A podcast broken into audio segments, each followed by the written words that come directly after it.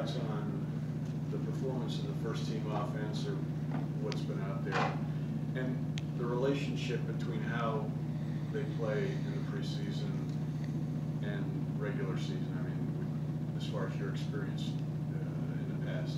Right. Well, um, in reference to last week, I think um, you know we want to get off to a faster start, and we're, we're accustomed to doing that, and uh, you know that's part of going through the preseason process, and um, we pointed that out, and the guys understand that, and and know what we want to try to get done here this week. Seemed like uh, Big V didn't have his best game. Uh, he's, he's talked about uh, how he struggled in the game.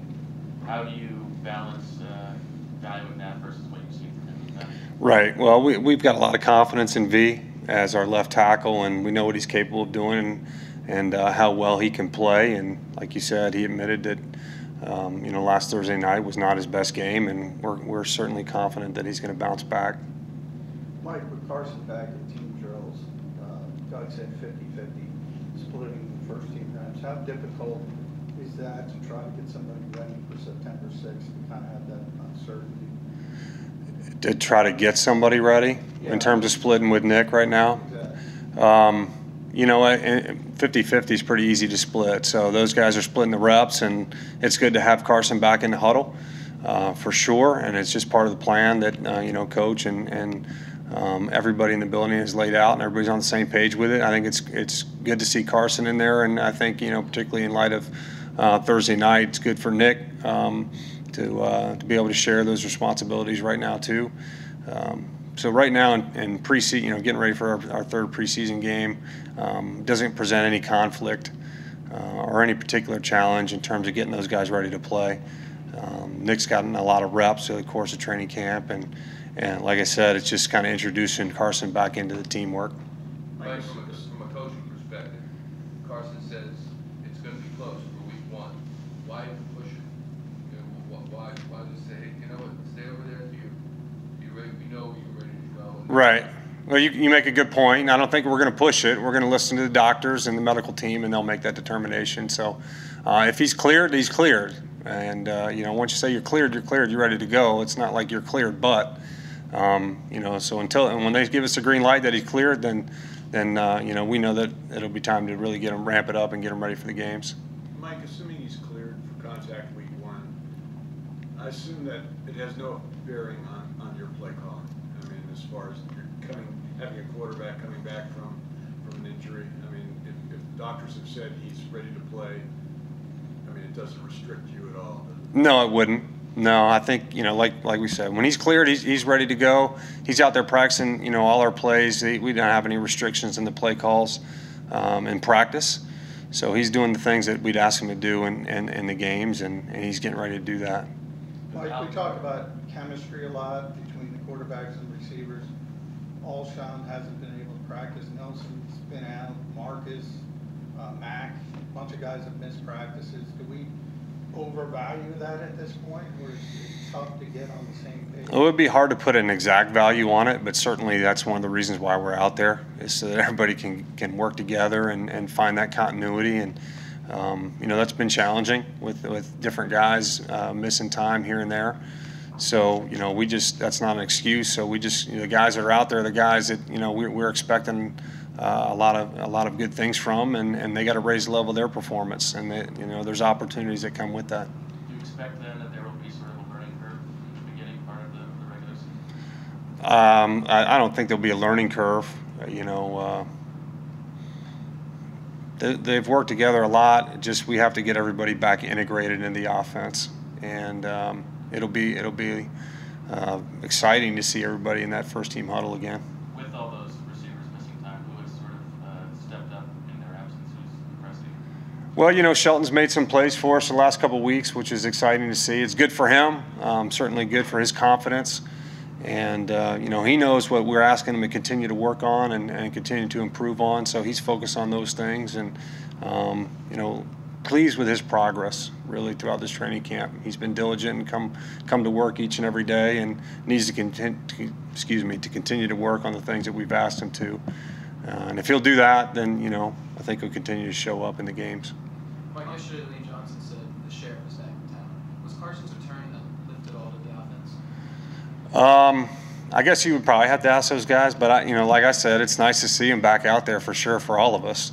Um, you know, he certainly brings an energy to the practice, and and um, even in, in the rain yesterday, uh, it was it was good to see him out there throwing, and that was a good situational deal for us on offense to have to, to have to practice out there in the rain. It hadn't happened very often, um, so that was good for us to have to experience that.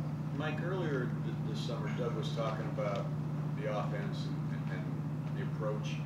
He said when you, when you want to do as many multiple things as you guys do, you, need to look similar. Uh, you seem to have the kind of team, and versatility offensively to do that. I mean, running backs that can do multiple things, receivers that can do, you know, you can line up anywhere. I mean, how much of a challenge is that, and how much, how helpful is it with this group to, to be able to not tip your hand? Well, yeah, we have to have plays off plays to protect, you know, the core things that we like to do each and every week. Um, you know, that's part of the, the challenge, like you guys have, have asked already, is um, in order to do that, the guys need to be out there. So, um, you know, that, that's part of the challenge that we face right now of guys missing time. But, um, you know, we're very aware of what we want to get done and, and the things that, you know, we think that we need to be able to do to present uh, different looks to the defense and um, try to get the guys in the spots where, where they do things really well and, uh, and, and remain multiple and, and continue to challenge the defense. So um, there's some things that you have to balance, uh, obviously, when, when guys aren't out there. And um, we're just hopeful that, that they'll be back soon. You know, some I think are, are close to being back. A lot of guys that have a running back as well, especially for that four spot. How important is it to get live reps at that position? Because there's not a lot of live periods in training camp or Right. practice, and that's the position kind of have to see some contact. And does that affect those back end guys Well, I think that, you know, they're getting the bulk of their live reps in the games. Um, we only have a couple of live periods throughout the course of training camp. So the bulk of that stuff is coming in the games. And, you know, if they're not out there, they're missing that time. And uh, really, you just got to emphasize the ball security aspect for them. Um, they know the plays, uh, they know the keys that they're reading and, and how to fit. So uh, they're getting those looks in practice. And we just got to emphasize the ball security, which they've been good with. Duce does a great job with that. What does uh, DeAndre Carter do? Uh, he's got great short area quickness. He really does. He's an instinctive route runner. He has strong hands, and um, you know he's he's uh, he's picked up the system quickly, and uh, and and earned the, the trust I think of the quarterbacks and being where he's supposed to be when he's supposed to be there. So um, he's he's worked hard. Hey, kind of back to, we talked about V earlier, he played a lot, much more than I think anybody else, I think it was ninety-five percent of the snaps.